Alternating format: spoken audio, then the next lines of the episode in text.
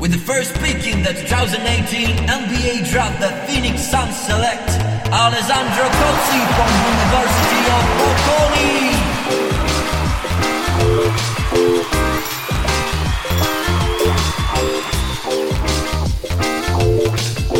With the second pick in the 2008 NBA draft, the Miami Heat select Francesco Sembrucci from University of Bologna.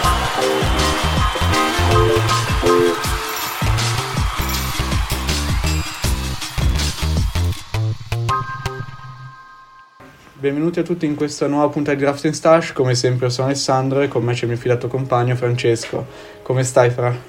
Ciao Ale. Dai, andiamo avanti, andiamo avanti. È, è finito il mese più, più bello de- dell'anno. C'è scesa la febbre da March Madness, diciamo.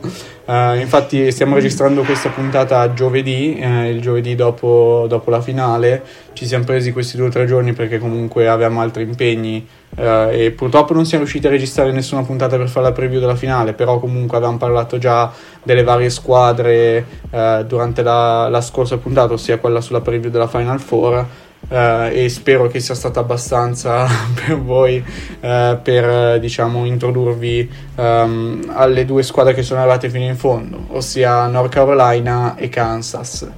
Uh, queste due squadre erano tra le più talentuose al torneo NCAA, ovviamente guardando al seed uh, ci si poteva aspettare che Kansas arrivasse fino a questo punto, uh, era il seed numero uno d'altronde della sua regione, mentre invece North Carolina è stata la sorpresa uh, di questo torneo NCAA. Ne avevamo parlato già la scorsa puntata, ma per tutta la stagione è stata la squadra incostante con grande talento, però con, con poca, con poca costanza e dovuto soprattutto diciamo alle caratteristiche dei suoi giocatori più importanti e Caleb Love. esatto ma anche, ma anche RJ Davis Eh, Sì, comunque eh, hanno messo questa streak incredibile in, in cui hanno battuto alcune delle migliori squadre, alcune delle favorite per arrivare, per arrivare in finale e sono arrivate meritatamente fino a questo punto. Eh, però come quasi tutti voi saprete hanno- non ce l'hanno fatta, hanno perso eh, contro Kansas però eh, guardando diciamo solamente al box score uno potrebbe pensare ah che partita combattuta 72-69 in realtà è stata una partita diciamo divisa da due, da due metà nel senso che la prima ventata È un po' un microcosmo della stagione di North Esatto. Carolina.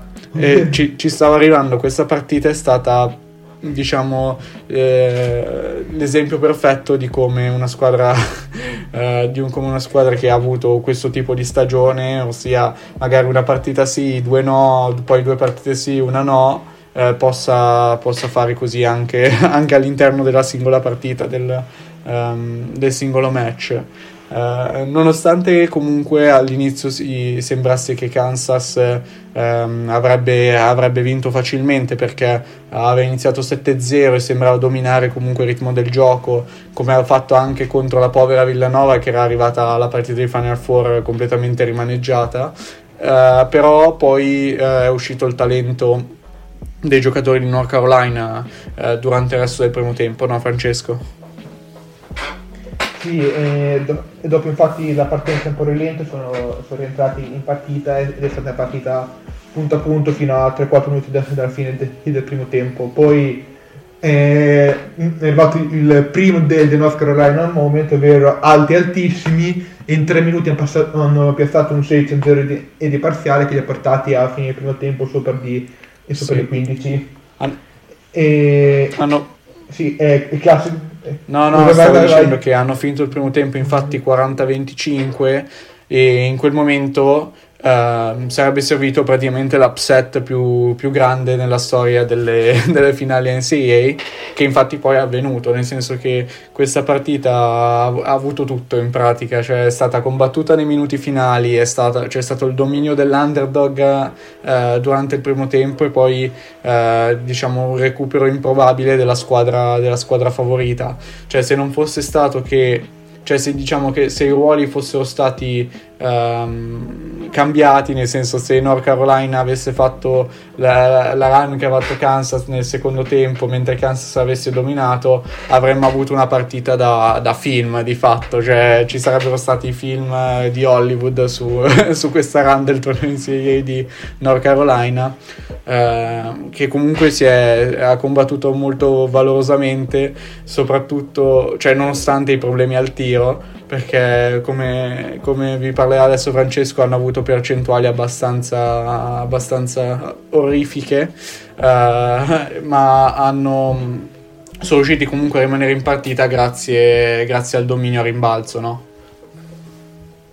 Sì, infatti eh, hanno tirato con percentuali veramente terrificanti, cioè, se guardiamo un po' alcuni giocatori principali. Eh, Armando Bacot che è un lungo che è stato condizionato comunque da qualche acciacco fisico di poi comunque parlerà meglio Ale e ha finito con 3 su 13 RJ Davis con 5 su 17 e Caleb Love con 5 su 24 cioè se i tuoi migliori giocatori tirano con queste percentuali l'unico modo per eh, riuscire comunque a giocartela fino alla fine è dominare il rimbalzo prendere tantissimi rimbalzi e tirare molto più rispetto agli avversari cosa che alla fine è successo, cioè, eh, e se guardiamo, eh, North Carolina ha preso alla fine 24 rimbalzi in attacco, e Kansas ha preso 27 rimbalzi in difesa, quindi praticamente non dico che ogni volta eh, il rimbalzo lo prendeva eh, Kansas in, in, attacco, ma una volta ogni due azioni un rimbalzo in attacco c'era, quindi diciamo che aiuta. No, sicuramente aiuta perché comunque c'è, come dicevi, il, la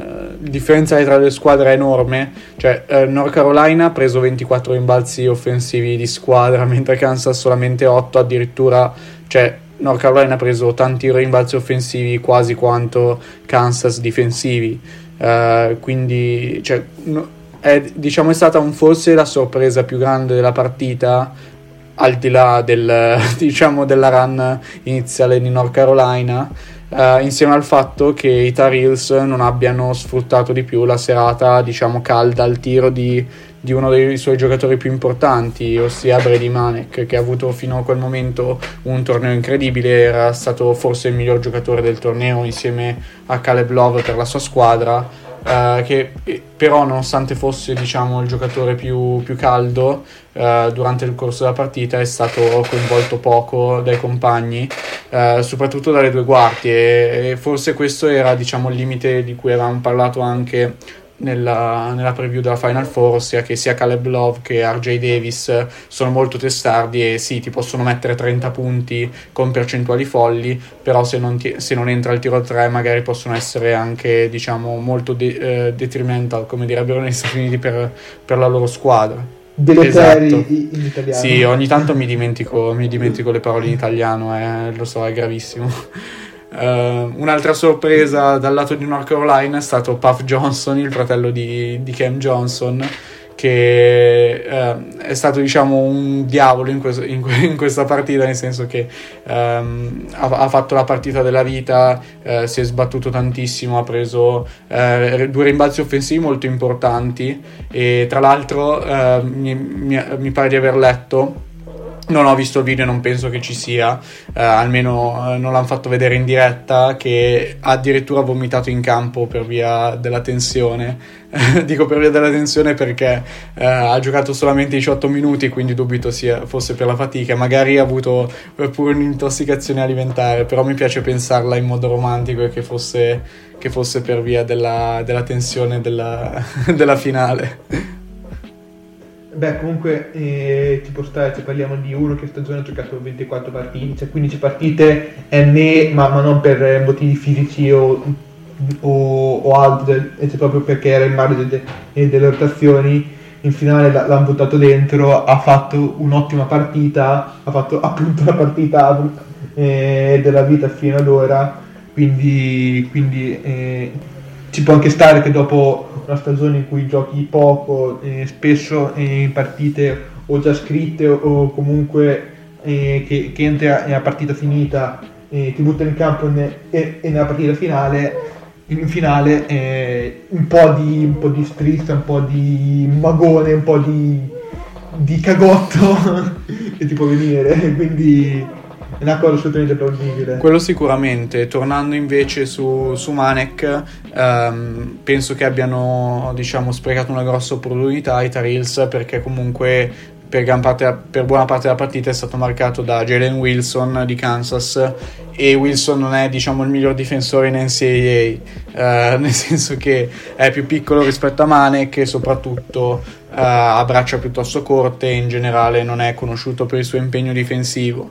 Quindi vo- volendo avrebbero potuto secondo me usarlo molto di più in situazioni anche diciamo di uno contro uno Uh, mentre invece è stato più utilizzato come spacer uh, dinamico, che sì, cioè una cosa ottima per, per, un giocatore che di fatto era la power forward della squadra, però uh, nel contesto di questa partita credo che avessero bisogno di più creazione da parte di Manek e non gli hanno dato molto la palla in mano.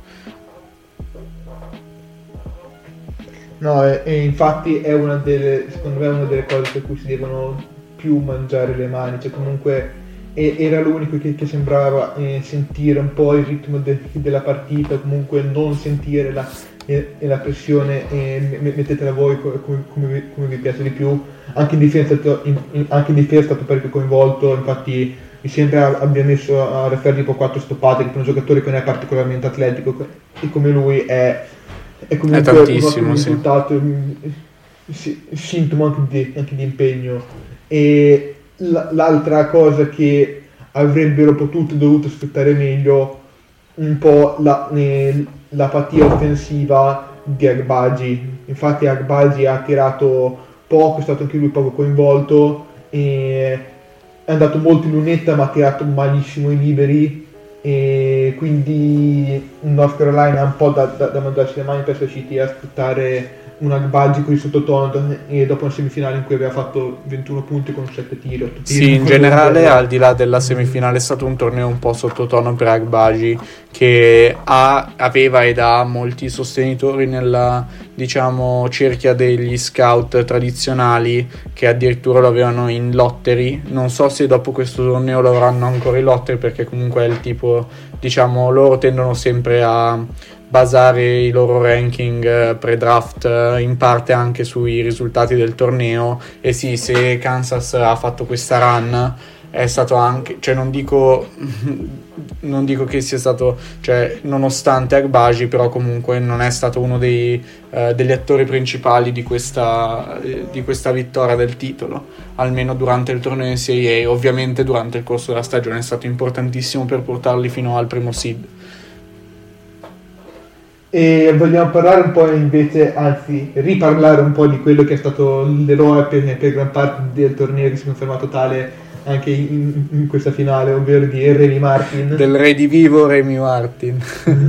sì, anche stanotte ha messo, un, cioè stanotte, anche durante la notte del, della finale ha messo delle triple importantissime. In generale ho visto un impegno difensivo che da parte sua che diciamo mi ha sorpreso molto perché comunque non è conosciuto. Che anno, anno scorso non era nemmeno un decimo di questo. No, sicuramente è l'esempio di come diciamo l'ambiente eh, influenzi molto anche l'impegno difensivo spesso nei giocatori, soprattutto se lo si vede nelle guardie, perché se nei lunghi magari gli viene detto fin da subito, ah, se non ti impegni in difesa non puoi sperare di giocare in NBA, non puoi sperare di avere minuti anche in NCAA, nelle guardie magari c'è meno questa eh, questo imprinting mentale, no? E soprattutto si, giocato- si vede in giocatori come Remy Martin che quando giocano in squadre che non sono particolarmente competitive come Arizona State lo scorso anno, praticamente sono dei, sono dei coni in mezzo al campo. Poi magari in un contesto di squadra competitiva si, si sbattono come non mai, nonostante comunque Martin sia lim- abbastanza limitato fisicamente, cioè non ha eh, diciamo la build caratteristica del, dei difensori sulle guardie migliori migliori. Uh, però comunque c'è questo, c'è come se ci fosse uno switch interno e um, ha, fatto, ha, fatto, ancora una partita in, incredibile ed è stato di fatto l'MVP del, del torneo per Kansas. Sì, eh, io però vorrei fare una citazione eh, per, per, il momento più alto de, eh, della finale, ovvero eh, Christian Brown che si gira verso il giornalista di di, di Athletic e, e, gli urla in faccia senza motivo Bitch! No, ha detto shut up bitch perché tipo ok. l'ha sentito che ha sentito che aveva cioè che stava parlando con, con un altro con un altro giornalista e mi pare che gli avesse, comu- avesse detto comunque che avesse sbagliato qualcosa. Adesso non mi ricordo di preciso però comunque stava parlando era a bordo campo ovviamente stava parlando con un altro giornalista. Era un momento in cui magari si sentivano meno diciamo le urla dei tifosi perché era un momento in cui cioè, era più di stallo e do- dopo, dopo che la- cioè, ah, eh, Christian Brown ha sentito questa tra virgolette critica. Adesso non so nemmeno di preciso che cosa abbia detto non, non penso nemmeno sia uscito eh, però ha sentito questa critica si è- dopo, aver, dopo aver segnato si è girato e gli ha urlato shut up bitch ma con la cattiveria agonistica più assurda sì, esatto. Cioè, con, con la- con una cattiveria agonistica assurda, cioè sembrava che ehm, avesse segnato in faccia uno che gli avesse insultato la madre. È stato, diciamo, uno dei Ah, momenti più iconici in positivo, eh, perché comunque ci aveva fatto molto ridere, almeno a me ha fatto molto ridere come cosa eh, di, di questa finale.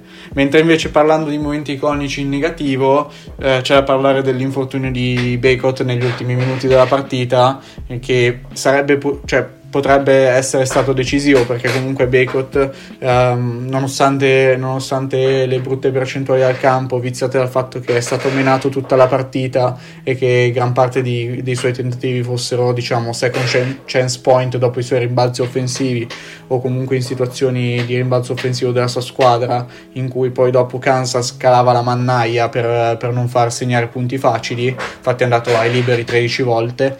Ehm, Bacot appunto un- è uno dei trascinatori di questa squadra, era uno dei trascinatori di questa squadra ormai eh, e si è infortunato eh, a uno, un minuto e mezzo dalla fine se non mi sbaglio, comunque uno o due minuti dalla fine con la partita ancora in bilico ehm, perché una delle listarelle diciamo di, di legno comunque del parquet si è alzata eh, mentre, lui, mentre lui aveva la palla in mano stava, stava facendo una penetrazione e alzandosi gli ha fatto piegare la caviglia e lui ha giocato l'ultimo minuto, minuto e mezzo con la caviglia, eh, cioè con, con un infortunio alla caviglia. Adesso non si può dire che nel, diciamo, nella versione alternativa, nell'universo alternativo in cui ciò eh, non è successo, lui sarebbe diciamo, stato decisivo, avrebbe magari segnato il game winner per North Carolina, però comunque è un episodio spiacevole e dispiace che ci siano, diciamo, che queste cose accadano, soprattutto perché è una produzione multimilionaria, se non quasi miliardaria, quella dell'NCAA. Cioè, se contiamo l'intero, eh, l'intera NCAA, sicuramente miliardaria, ma il torneo, il torneo magari ci- probabilmente ci va anche vicino, considerando tutti gli sponsor. Vedere, vedere una cosa del genere comunque dispiace. Sei morto di nuovo, eh? Mm.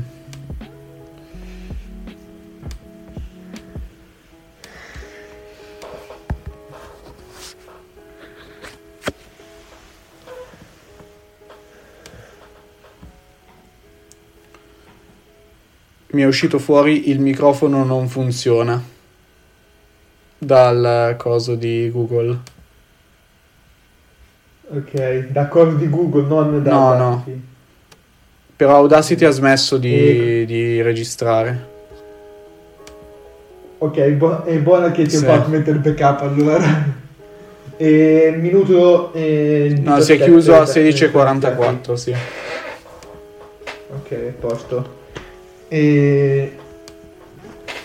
Mm, co- e cosa hai finito di, eh, di dire che riprendo io da, e- e- da lì e taglio questa parte? Aspetta che ci penso un attimo. Ah sì, ho detto che mi dispiace che mm, sia successo che con una produzione comunque mi- multimilionaria, se non quasi miliardaria del torneo NCAA, eh, una cosa del genere, cioè l'infortunio di, ehm, di Bacot non, non sarebbe dovuto accadere.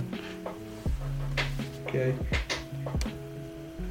No, è assolutamente vero. E fra l'altro è, questa è l'ennesima di- dimostrazione di quanto il sistema NCA sia, diciamo, mh, perfettibile, mettiamola in termini, in termini politically correct. E, cioè, chi, chi mi conosce sa quanto io critichi il sistema NCA per lo sfruttamento, perché possiamo dire tranquillamente, de, delle immagini dei giocatori eh, più, più, famosi senza eh, riconoscergli un, uno spiccio. Sì, va bene al borso di studio e tutto, ma loro ci fanno i milioni con le loro immagini al borso di studio e quando va, cioè sono, sono 70-80 mila dollari nei college più importanti, quindi non, non, è un'equivalenza, uno scambio equo. Sì, sicuramente è migliorato que- nell'ultimo anno con eh, gli NIL, eh, comunque con i contratti dell'immagine che sono permessi ora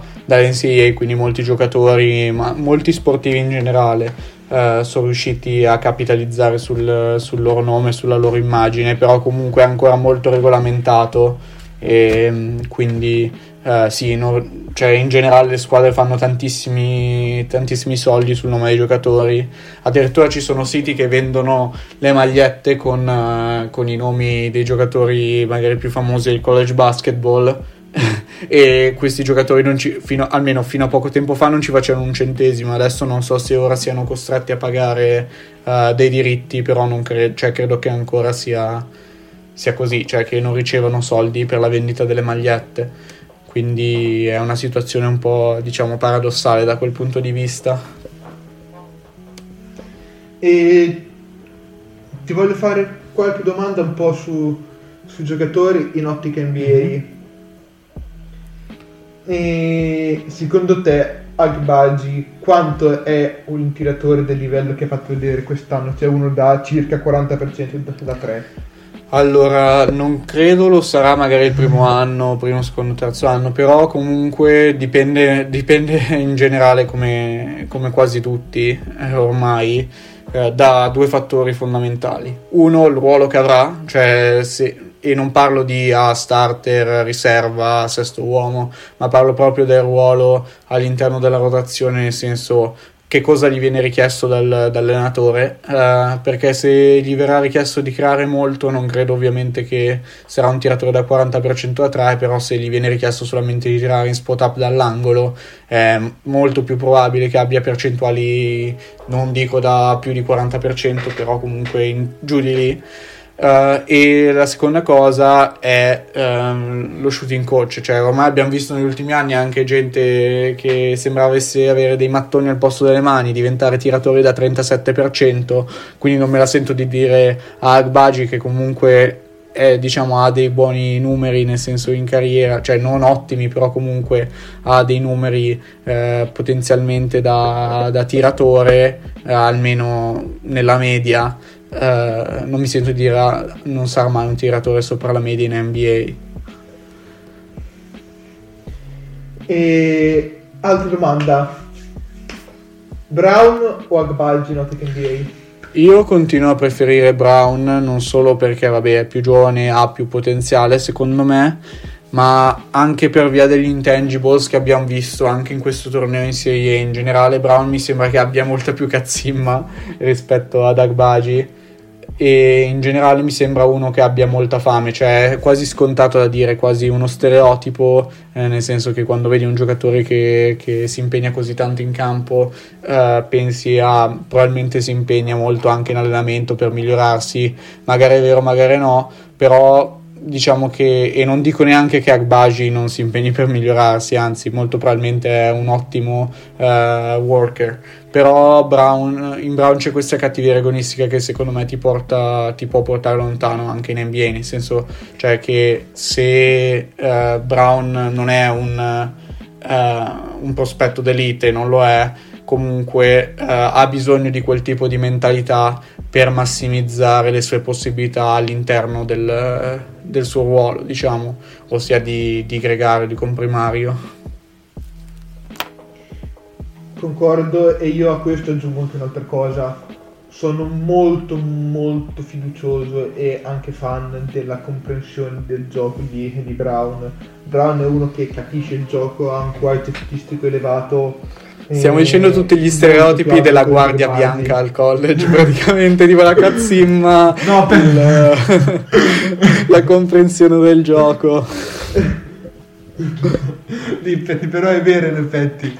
E per, e per a parte quello, poi di stereotipi, E, e cito una, un messaggio in chat questi giorni con, con Fragontran che e mi sa che il che ho fatto anche con te, non, non, non mi ricordo, che, che, Christian Brown è una guardia di Duke che non è andata a Duke. sì, esattamente, cioè ha la cazzimma delle guardie di Duke, quelle cattive che vogliono far male all'avversario. No, vabbè, Christian Brown non vuole far male all'avversario, ovviamente, uh, però non è Grayson Allen. però comunque, cioè, secondo me ripeto, ha la mentalità giusta per potercela fare anche in NBA. Non so se userei una, una pick particolarmente alta per lui, però comunque ha le carte in regola per diventare un giocatore di rotazione. Poi io, se non dovesse eh, mettere, cioè per lui diciamo che il suo futuro in NBA dipenderà molto come anche per Agbaji dal tiro, nel senso che quel tipo di giocatore sì è un difensore migliore rispetto all'Agbaji, però se il tiro da tre eh, non dovesse entrare molto probabilmente avrà una carriera abbast- piuttosto corta in NBA o comunque piuttosto deludente. Se invece dovesse, dovesse entrare in NBA e essere subito un tiratore eccellente, uh, aggiungendo tutte le, le, skill che ha, oltre a quello comunque. Tutti gli, gli esatto, tutti gli stereo- aggiungendo tutti gli altri stereotipi, hai comunque un giocatore interessante. E passando invece in North Carolina, chi vedi come giocatore con prospettive anche da, da bo- nono, decimo buono eh, tra i giocatori di, di North Carolina? Beh, uh, è difficile perché quello che ha più potenziale è Caleb Love a mio parere.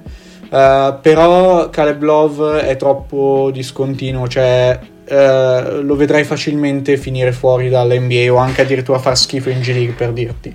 Cioè, nel senso, per lui vedo tantissimi scenari ed è difficile dire sono sicuro che Caleb Love sarà un giocatore NBA da rotazione, sarà un buon giocatore NBA da rotazione. Il potenziale sicuramente ce l'ha e non mi sorprenderebbe anche al contrario sia che diventasse un ottimo giocatore NBA per via comunque del suo shot making. Infatti ricordiamo che nonostante sia andato uno so cioè uno su sette prima dell'ultimo tiro, eh, ha avuto anche eh, diciamo la cazzimma il coraggio di prendersi l'ultimo tiro che ovviamente non è entrato ma che avrebbe pareggiato la partita. Se avesse pareggiato questa partita e fosse andata all'overtime magari parleremmo di un Caleb Love eh, proiettato in top 20 per via dell'hype del torneo NCAA, cioè perché comunque ha giocato un ottimo torneo prima dell'ultima partita. Uh, però anche perché conoscendolo se fossero state quattro palline supplementari sì esatto. sì molto probabile. Però credo che il giocatore diciamo che è più probabile che diventi un comprimario in NBA credo che sia Manek semplicemente per via del fatto che è un lungo che tira da fuori e che comunque non soffre particolarmente a rimbalzo nonostante, nonostante le limitazioni fisiche credo che abbia qualche chance di diventare un giocatore solido di rotazione NBA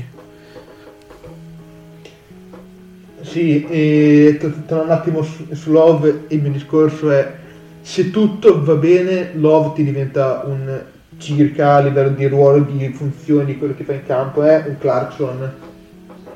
Se il problema è che Clarkson per, diventare eh, così ha, dovuto fare un percorso e comunque anche, anche aiuta che l'ha, l'ha presa e indirizzato un po' perché comunque aiuta a un certo sistema dietro e per un Clarkson che, che ce la fa ci sono tanti giocatori con un talento simile, skill set simile che non ce la fanno eh, perché comunque eh, ti serve una squadra che creda in te, ma oltre a quello anche che tu eh, riesca a, a, limare un po' in alcuni, alcuni, alcuni, aspetti del tuo gioco, cioè, perché comunque ok lo shot making e tutto, però Love è comunque un buon atleta e fisicamente è anche abbastanza ben messo, comunque 6 e 4, eh, però è, è, uno che quest'anno ha finito col 37% da, e da 2 eh, perché comunque eh, decision making è quello che è, shot selection è quello che è, e quindi il talento da, da NBA c'è, però mh, mm, non, come, come dicevi te appunto non è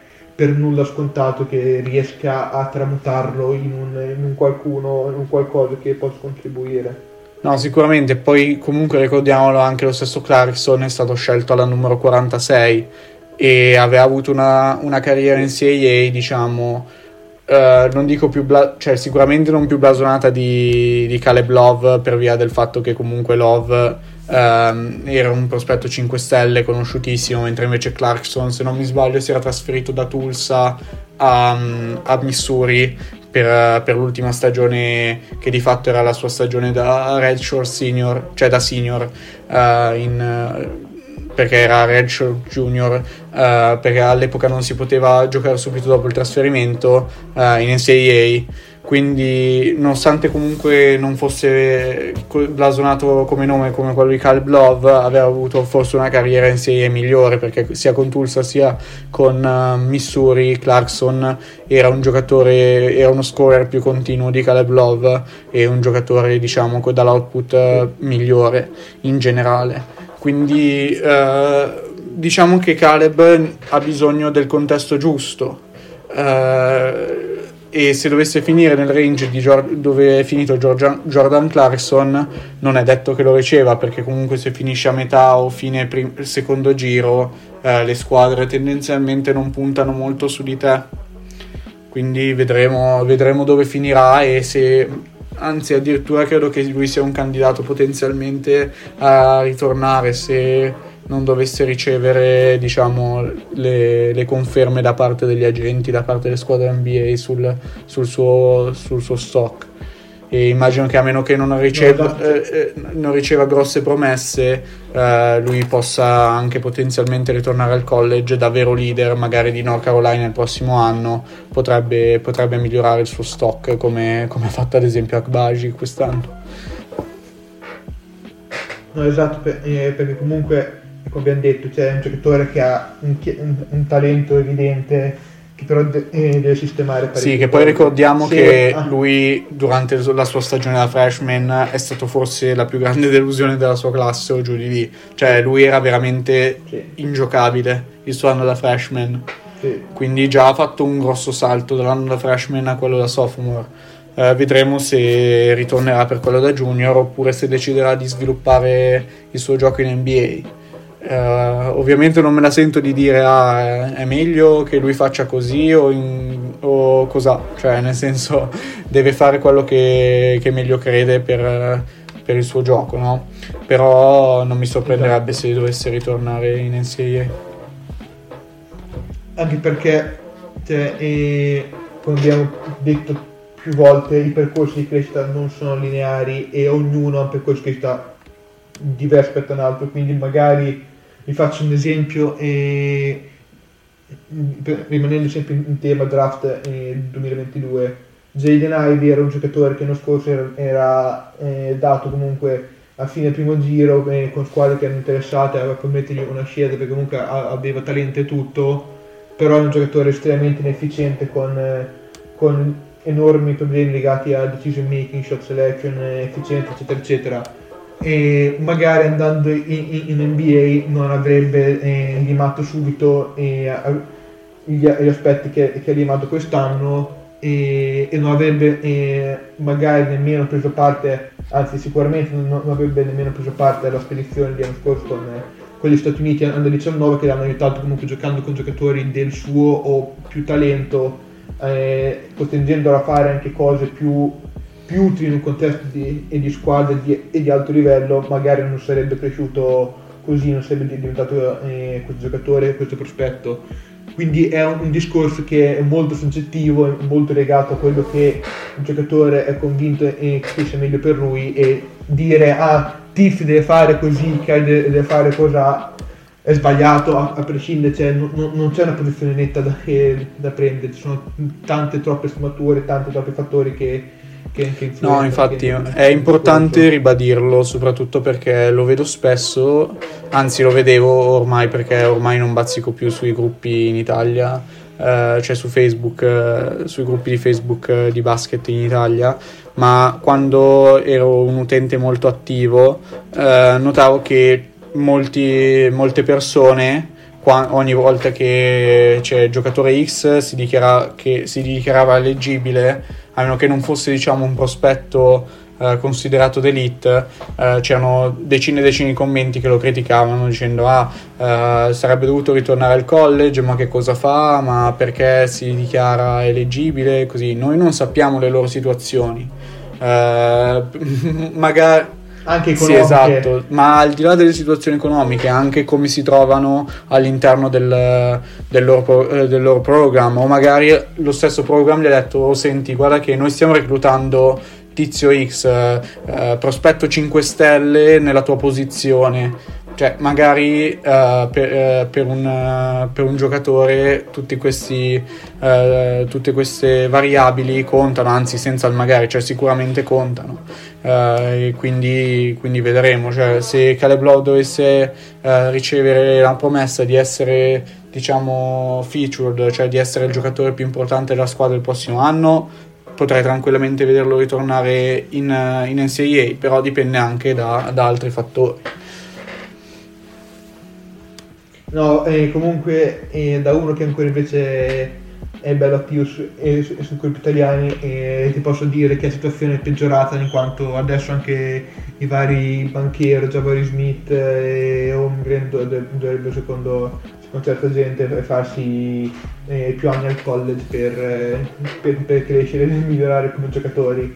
E, al di là co- co- comunque de- del percorso del singolo, del singolo giocatore, cioè, eh, non è nemmeno detto che uno eh, migliori di più standard college, eh, oltre a questioni eh, personali tutto, perché comunque in NBA hai, hai staff che ti seguono e palestre aperte quando vuoi praticamente. Cioè, se sei sicuro di avere una franchigia che investe su di te anche a lungo termine, come hanno fatto gli Spurs l'anno scorso, anche se, anche se magari per, per mille eh, ragioni potevi eh, avere buoni buoni motivi, buoni motivi per tornare al college può comunque aver senso e fare questo percorso di crescita in, in, in, NBA sia comunque uno staff che ti protegge, un ambiente che ti tutela da eventuali eh, problemi di, di, crescita e tutto, quindi è un, un, discorso molto più complicato, molto più lungo di quello che si legge ah, eh, il college insegna i fondamentali, ah no in NBA è meglio perché ognuno, ognuno ha il suo percorso e non c'è una risposta. E poi c'è anche un discorso da fare legato diciamo, alla maturità del singolo individuo, perché una volta che tu entri in NBA sei adulto, nel senso che devi comple- gestirti completamente, ti ricevi milioni di dollari e devi imparare a non sprecarli, a non, gettarli, a non gettare le opportunità sia economiche che sportive al vento mentre invece eh, nel contesto NCAA, soprattutto in certi contesti, sei molto più coccolato, quindi magari se un gio- cioè, è lecito che un giocatore non si senta pronto a fare il salto, nonostante comunque possa ricevere molti benefits, diciamo nel breve termine in termini di soldi, eh, perché non si sente appunto pronto a gestire tutte quelle responsabilità, ma vuole fare un altro anno in cui ehm, abbia la possibilità di, di crescere senza, senza avere eh, le pressioni di tutto, mo- di tutto, il mondo esterno al di là del, eh, dello sport, cioè tutto il mondo economico, eh, magari dei parenti che hanno bisogno, dei parenti che vengono a chiedere favori, degli amici che vengono a chiedere favori, eccetera, eccetera quindi ci, c'è una considerazione molto complicata e per noi è facile giudicare dal nostro divano, però è, spesso la scelta non è facile per questi, per questi giocatori. Esatto, perché cioè, sono ragazzi di 19, 20, 21 anni, cioè comunque è gente che in, in America cioè, eh, non può neanche bere. Non può bersi, non può nemmeno una birra, quindi cioè, eh, sono scelte che fanno eh, comunque eh, persone, anzi ragazzi giovani, quindi ognuno fa quello che, che, meglio crede, quello che secondo lui è meglio per il proprio percorso, anche sulla base di quello che gli consigliano le persone di, di questo sì. fila. Quindi andiamoci sempre con calma con, con alcuni giudizi su. Sì, su poi cose. prima abbiamo nominato eh, i contratti NIL, quelli sicuramente hanno cambiato il calcolo perché ci sono magari giocatori che Uh, sono stelle della loro squadra NCAA, sono stelle di una delle squadre più seguite di NCAA e questo può portare a sponsorizzazioni che non dico che raggiungono i livelli di contratti NBA, però ci vanno molto vicini in certi casi. Cioè, eh, le singole sponsorizzazioni per i giocatori di basket eh, più, più, famosi sono sopra i 100.000 dollari cioè, e si parla di una singola azienda. Quindi, cioè, immaginate tutte magari le opportunità che possono ricevere. Uh, non è difficile vedere questi, questi, giocatori, magari che sono anche senior nella loro squadra, cioè che sarebbero senior nella loro squadra l'anno successivo, magari anche junior, comunque uh, ricevere uh, durante la loro carriera NCAA milioni di dollari in, in sponsorizzazioni se giocano per le squadre più famose e hanno un ruolo importante um, nella, loro, nella loro carriera NCAA quindi sono tutte cose da valutare in generale. In generale nella vita bisogna cercare di, di guardare a tutte, a tutte, le variabili quando si giudica la scelta di una persona. Come diceva un, un mio prof, eh, nella maggior parte de- delle domande che ti verranno fatte all'università, così come nella vita, non c'è una risposta univoca. Se vuoi dare una risposta breve, la risposta è dipende. Dopo queste massime di vita, direi che possiamo diciamo, concludere il discorso sulla finale. Poi non so, Francesco, se tu vuoi parlare di altro, se hai qualche, qualche argomento che, che ti sei portato che vuoi discutere adesso alla fine della puntata. Uh, io, no, io, non mi sono preparato nient'altro, cioè pensavo che avremmo parlato solamente uh, della finale, giustamente. Uh, però comunque vorrei chiudere almeno il discorso finale dicendo che eh, il lavoro che ha fatto il coach di North Carolina, che comunque era la sua prima stagione in NCAA, è stato veramente encomiabile. Nel senso che arrivare in finale il primo anno e quasi vincere il titolo da ottavo seed è una cosa che non si era mai vista di fatto. Cioè, eh, solo una volta, se non mi sbaglio, nella storia del torneo NCAA un allenatore al primo anno l'ha vinto. Eh, e, e, sicuramente non era un ottavo seed. Adesso non mi ricordo più, l'ho letto, però non mi ricordo più chi fosse. Però eh, sono veramente pochi gli ottavi seed in generale a vincere il torneo.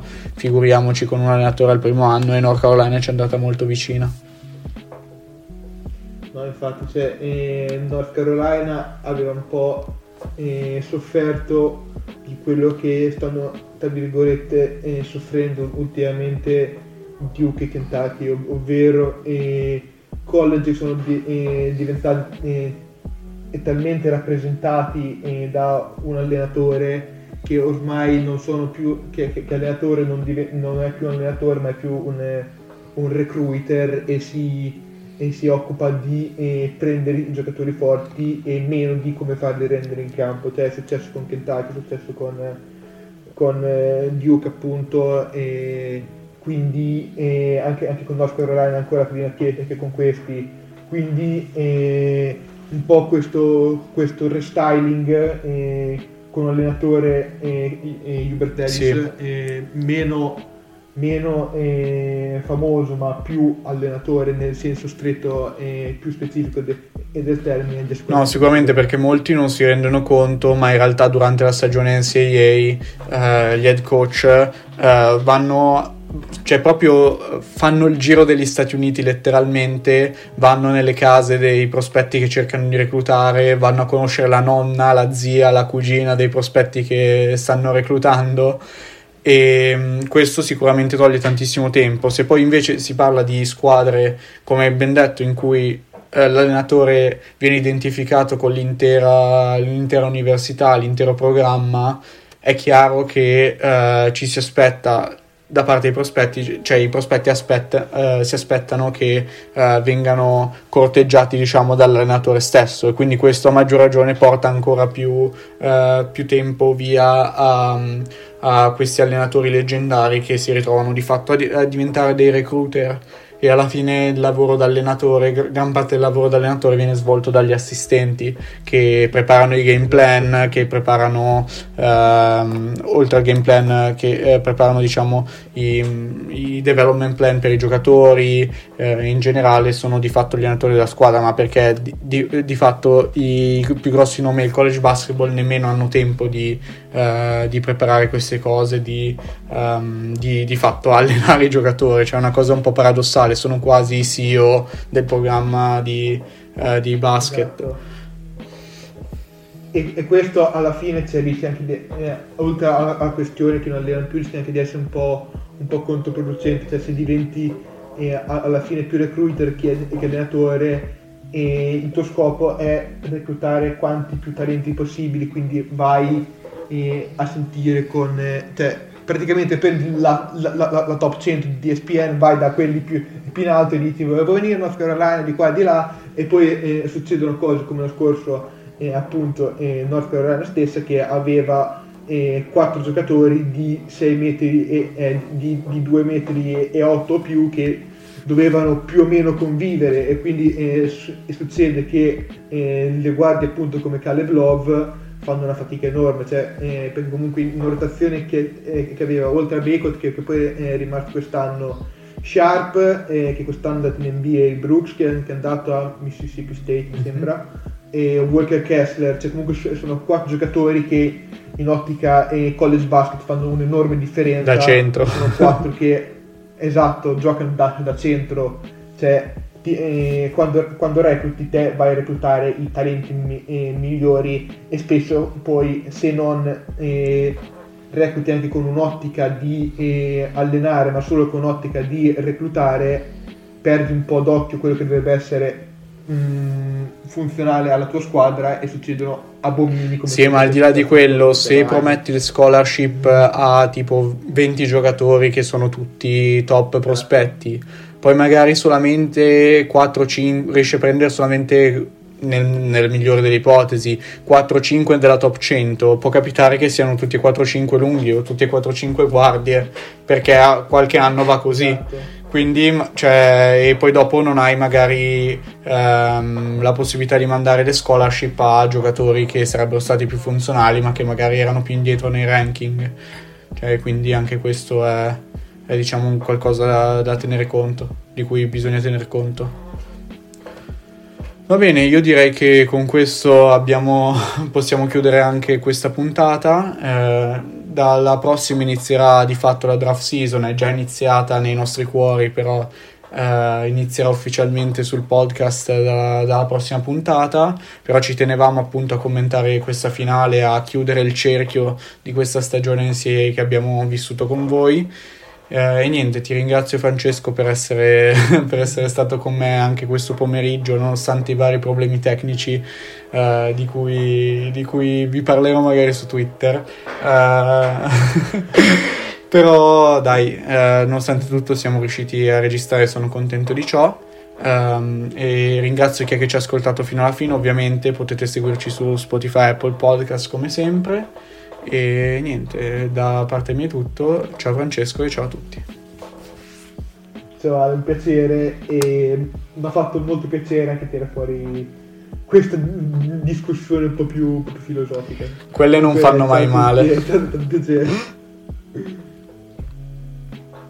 Mary redeemed a $50,000 cash prize playing Chumba Casino this year. I was only playing for fun, so winning this was a dream come true. Chumba Casino is America's number one social casino experience. It's serious fun. With over 80 casino style games to choose from, you too could win life changing amounts of cash. Be like Mary. Log on to chumbacasino.com and give them a whirl. That's chumbacasino.com. No purchase necessary, void, or prohibited by law. 18 plus. Terms and conditions apply. See website for details. The voice in the preceding commercial was not the actual voice of a To celebrate Slider Sunday all season long, Kings Hawaiian is giving away $1 million in a trip to the big game to one lucky winner. Just go to KingsHawaiianShowdown.com to enter to win. Earn more entries by playing fun games, voting on your favorite sliders, and discovering delicious game day recipes. That's KingsHawaiianShowdown.com for your chance to win $1 million. KingsHawaiianShowdown.com.